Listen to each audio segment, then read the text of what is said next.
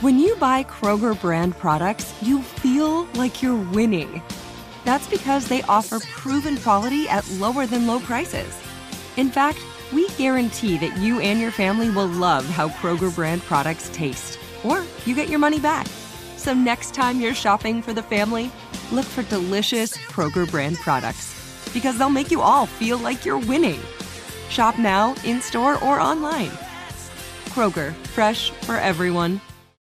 Welcome to Noble Blood, a production of iHeartRadio and Grim and Mild from Aaron Mahnke. Listener discretion is advised.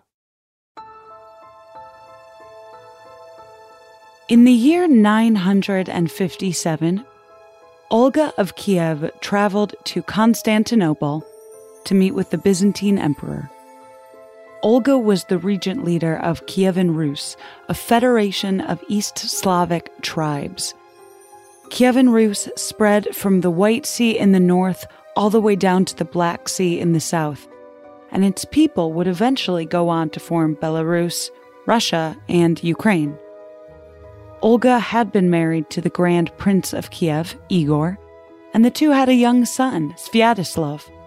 But Igor had been murdered while on tour to collect tributes from his tribes. And Sviatoslav was just in his early teens in 957. And so, until he came of age officially, it was Olga who acted as regent, as she was on this diplomatic mission to Constantinople.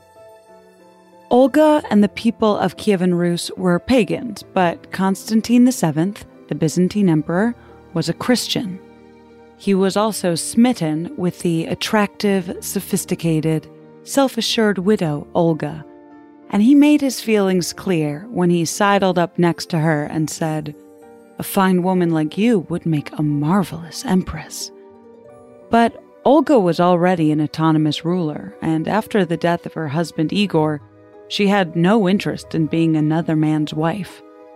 But she couldn't outright reject him, and so, according to a historical text known as the Primary Chronicle, Olga did something clever, something that many women today are familiar with. She tricked Constantine in order to spare his feelings and prevent the possibility of him becoming violent. Oh, Olga said flirtatiously. Well, the Byzantine Empire is so wonderfully Christian, while back in Kievan Rus, we're all terrible pagans. Before I would even think of becoming empress, I would need to be baptized. Constantine was ecstatic. The very next day, Olga was baptized, and he himself stood as her godfather. When the ceremony was over, Olga wrapped herself in one of the many furs that she had brought with her on the trip. Oh, what a shame, she said, you being my godfather now and all, and us not being able to get married it would just feel so wrong to me, you know, me caring so much about your spiritual paternity. No hard feelings? Like a clever cartoon rabbit, Olga had escaped the clutches of her enemy through cunning, and she returned to Kievan Rus, Christian, but still single. Now, there are a few problems with that folksy version of the story. For one, Constantine was already married at the time to a woman named Helena, According to Byzantine records for Olga's visit, Helena hosted Olga in her court a number of times.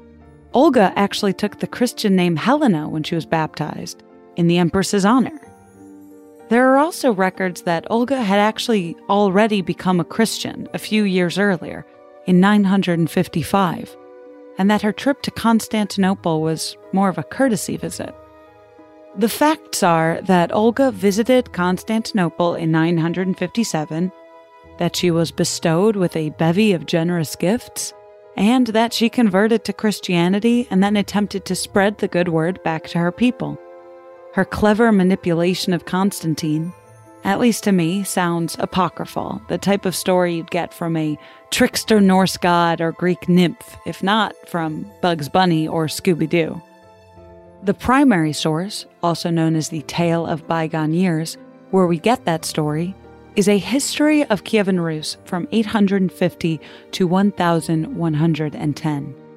It's an essential document for scholars of East Slavs, but it had been rewritten by so many different regimes, tweaked through word of mouth misinformation, or modified to flatter a current ruler, that now some sections of it read almost like folk tales.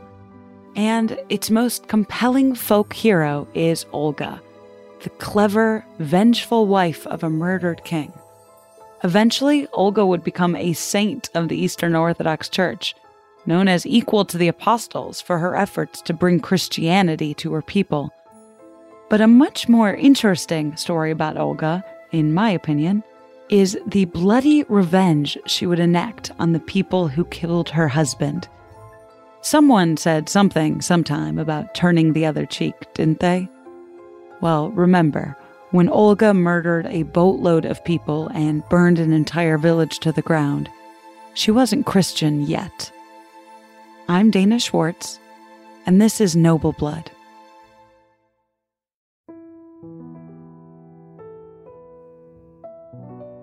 Kievan Rus was a loose federation of East Slavic tribes across what is now the western border of Russia. With the capital at the strategic hub of Kiev, the Grand Prince would make a yearly pilgrimage to collect tributes from his subordinate peoples. In 945 BCE, the Grand Prince was Igor I, who ruled alongside his wife, the Grand Princess Olga the pair already had a three year old son, Sviatoslav, so succession was secure for now. All Igor had to worry about in 945 was collecting his tributes. One of the tribes he collected from was the Drevlians, a name which literally translates to among the trees. The Drevlians lived in a resource rich area, dense with, as you might imagine, trees. They were craftsmen and workers, and when the terrifying Igor I and his retinue came to town to demand his annual tribute, they gave him a respectable amount of wax, honey, leather, and fur, and then returned to their wooden houses with the relief of not having given in to the temptation of spitting at Igor's feet. They had to give him tribute, but they didn't have to like it. As Igor and his retinue rode away, Igor got to thinking. Sure, the honey, wax, leather, and furs that the Drevlians gave were nice, but it was a rich region. They barely would even feel the pinch of that. And they've been so insubordinate, all but scoffing at him when he rode by. It was only a matter of time before they enacted a full out rebellion and pulled away from Kievan Rus, and that would be no good. Their tributes were an essential part of his yearly income. Tributes don't mean anything if the citizens don't feel the sacrifice. Maybe that's why they were becoming rebellious. When you think about it, it's like the Drevlians never gave him any tribute at all. There was no respect, no deference. They were just buying him off with a bit of their wealth they didn't even care about. Someone needed to lay down the law.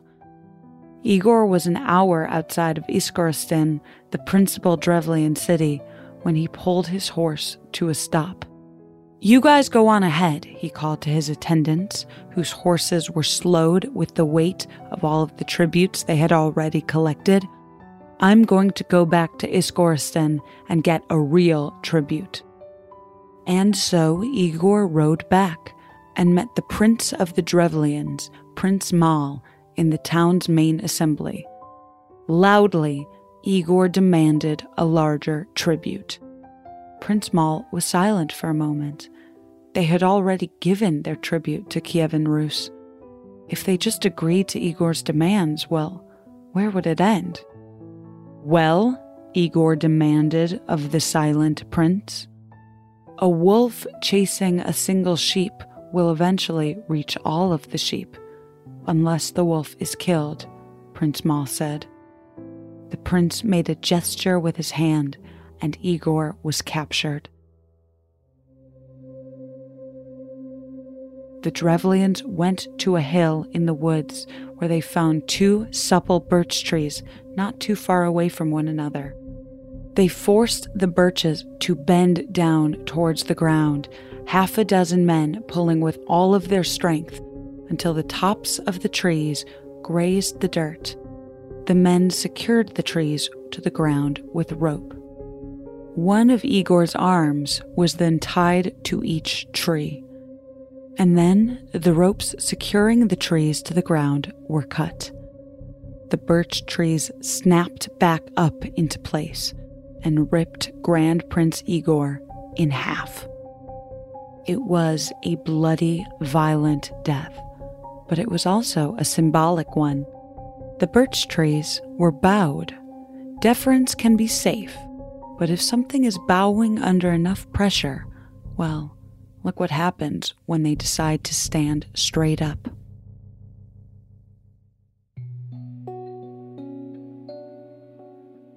Twenty men came from Iskorosten in a single long wooden boat to inform Grand Princess Olga that her husband was dead. Your husband was a wolf, they said to her as they rose from their respectful greetings. He got what he demanded, and then he demanded more. But our prince, Prince Mal, is a good man. You're a woman without a husband, and your son is still an infant. Marry our Prince Mal. Olga thought for a moment. It was obvious why they wanted her to marry Prince Mal to undo the domination of Kievan Rus, to win back Drevlian autonomy. They had murdered Grand Prince Igor, and so they thought that they had the upper hand. Olga would let them know soon enough that they didn't. But she pretended to play along. You're right, she said. My husband isn't going to return from the dead. Let's let bygones be bygones, and of course I'll marry Prince Mal. I mean, not like I would hold a grudge against the guy who just killed my husband.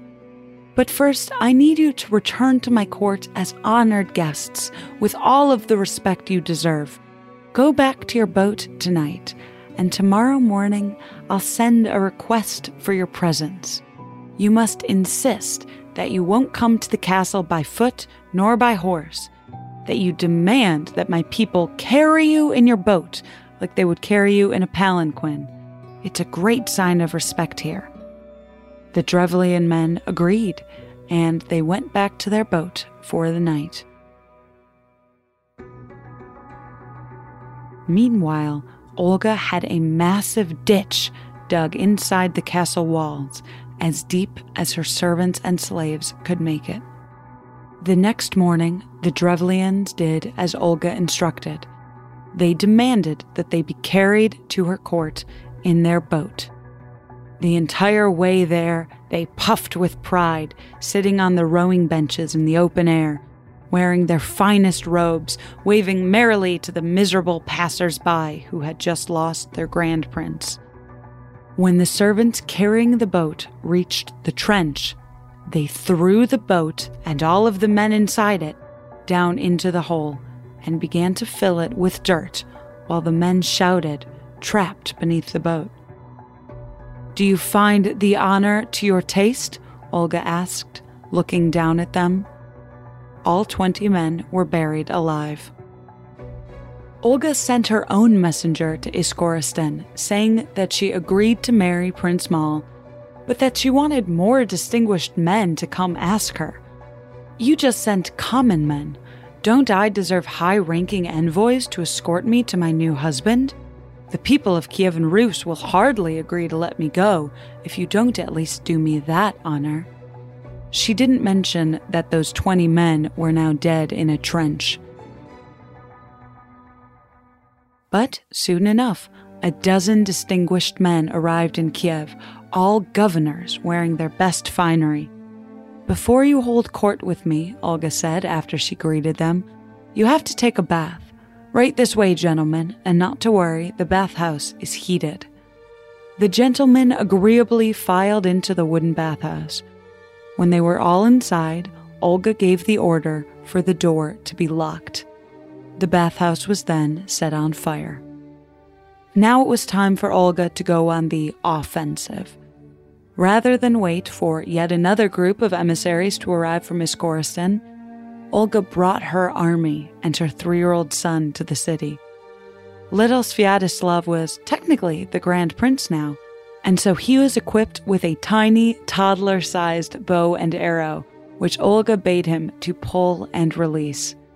The toddler did, but the arrow just teetered and then fell from his bow. But technically, it was the first shot of the siege. The Grand Prince had signaled them, and so the Kievan Rus army began to attack. The siege lasted all summer with very little progress. The city was well defended, but even so, the Kievan Rus army could cut them off from all trade. So, by the end of three months, the people inside the city were starving and poor, and the soldiers outside the city had grown impatient from the endless battle with no victory. And so, Olga, reading the attitude of her men, signaled to the Drevlians that she had a message for them. I have forgiven you the death of my husband. Let us not continue this endless siege. You're hungry and we're tired, so it's time to move on. I just ask that you prepare great quantities of mead on the hill where you killed my husband, so that I can properly celebrate his life and weep over his grave. The Drevlians readily agreed and set out all of their best mead for Olga and the Kievan Rus army. While they waited for them to arrive, the Drevlians began to drink. Olga and her army waited when the Drevlians were drunk and passed out on the hill, she and her men ambushed and massacred their army.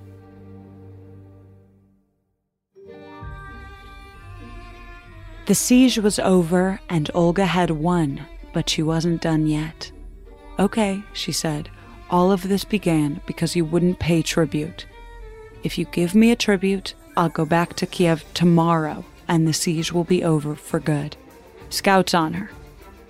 If the Peanuts cartoon had existed in 945, I imagine she would have looked a little like Lucy holding a football. Yes, the Drevlians cried. Anything, please. We have honey and furs. What do you want for your tribute? Olga smiled a kind, wide smile that didn't quite reach her eyes. Your people are impoverished by the siege, she said. I know that, and so I'm going to take mercy on you. All I want is three pigeons and three sparrows from each house, no more. The Drevlians rejoiced. Every household gathered the requisite birds and gave them to Olga, who, true to her word, took their offering and headed out of town.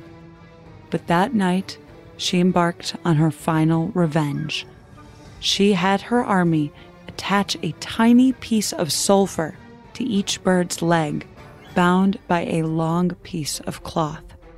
When she gave the signal, the sulfur dangling from each bird was lit on fire, and then the birds were released into the sky. Pigeons and sparrows, you might know, are extremely good at being able to find their way home. The birds all flew back to their nests in the eaves of roofs nestled near houses, and all of Iskorosten caught fire. Within hours, the entire city, built mainly of wood, had burnt to the ground and become ashes. As people fled to the burning city, Olga gave orders to capture them. They were either killed outright or gifted as slaves to her loyal Kievan Rus soldiers. Prince Mal was killed, and from 946 on, there was never another problem with the Drevlians being able to pay their tribute into Olga's treasury.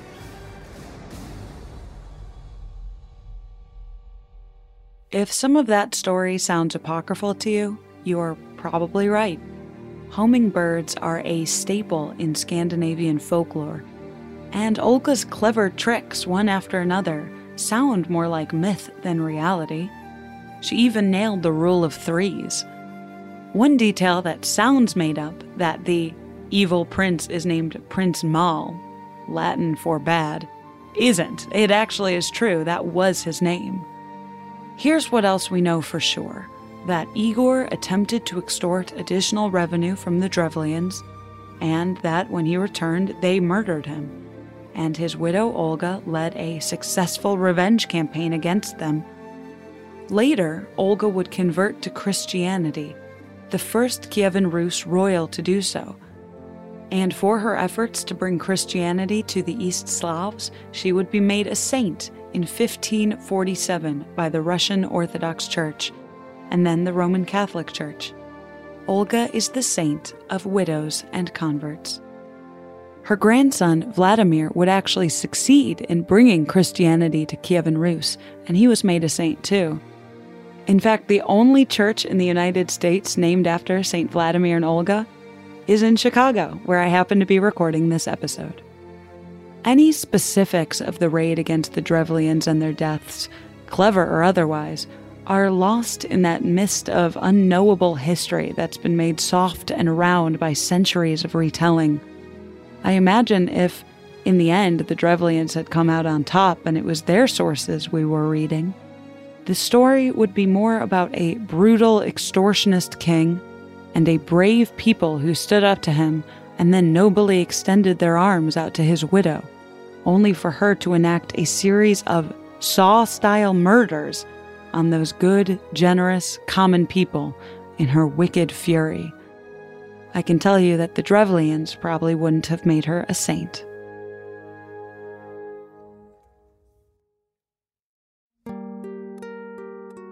That's the story of Olga of Kiev, but keep listening after a brief sponsor break to hear a bit more about her politics while she was regent.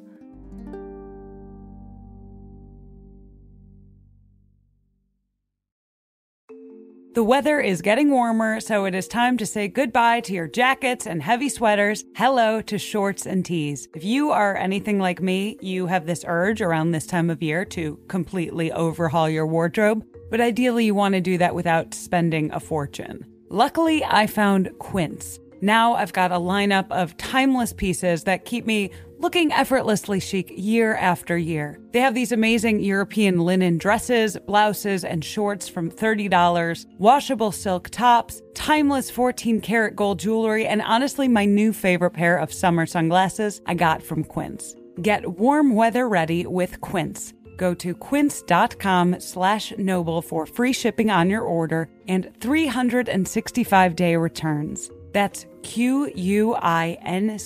dot com slash noble to get free shipping and 365-day returns. Quince dot com slash noble.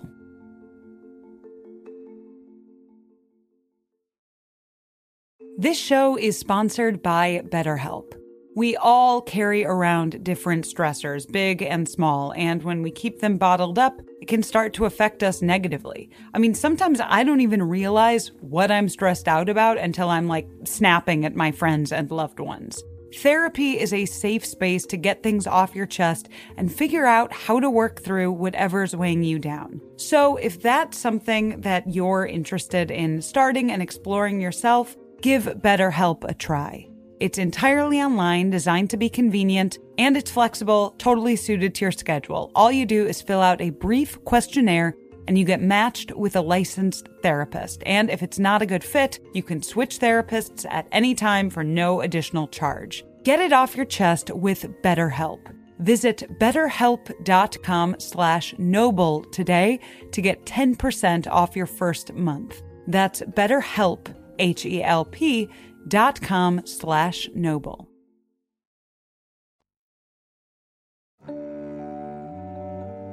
Like any good ruler, Olga of Kiev understood that to truly avenge her husband's death, it wasn't enough just to punish the people responsible. She also had to undo the circumstances that made his death possible in the first place.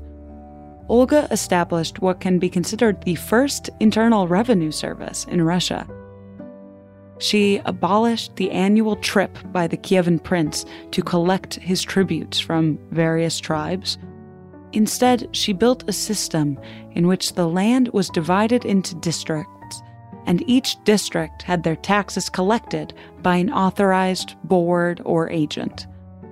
Olga would then go from district to district personally to get the payments from that agent. She traveled by sleigh, covered in as many furs as possible. You have to make an impression during these sorts of things, just so everyone knows you mean business. Although with Olga, I can't imagine anyone ever forgot. One final note for anyone who hears the story of Olga of Kiev and is tempted to paint her as a, quote, badass warrior queen with multiple exclamation points, remember that she didn't really participate in any of the fighting. She was a general, if anything else, a leader and orchestrator. Her own mythology is to emphasize her cleverness.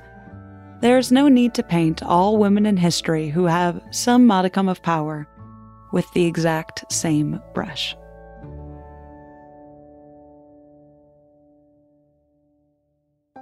Noble Blood is a production of iHeartRadio and Grim and Mild from Aaron Mahnke.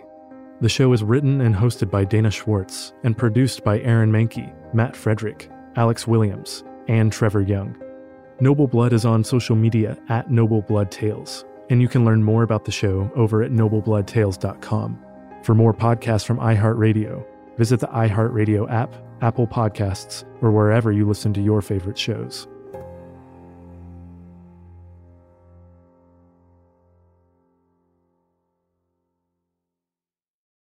The new Dexcom G7, you can achieve better diabetes results without painful finger sticks. It sends your glucose numbers to your compatible phone or watch so you can always see where you are and where you're heading. See how food and exercise affects your glucose, making it easier to spend more time in range and lower your A1C. Take more control of your diabetes with the number one recommended CGM brand. It's easy to get started today at Dexcom.com. That's Dexcom.com. Dexcom data on file 2023. If your glucose alerts and readings from the G7 do not match symptoms or expectations, use a blood glucose meter to make diabetes treatment decisions. For a list of compatible devices, visit dexcom.com slash compatibility.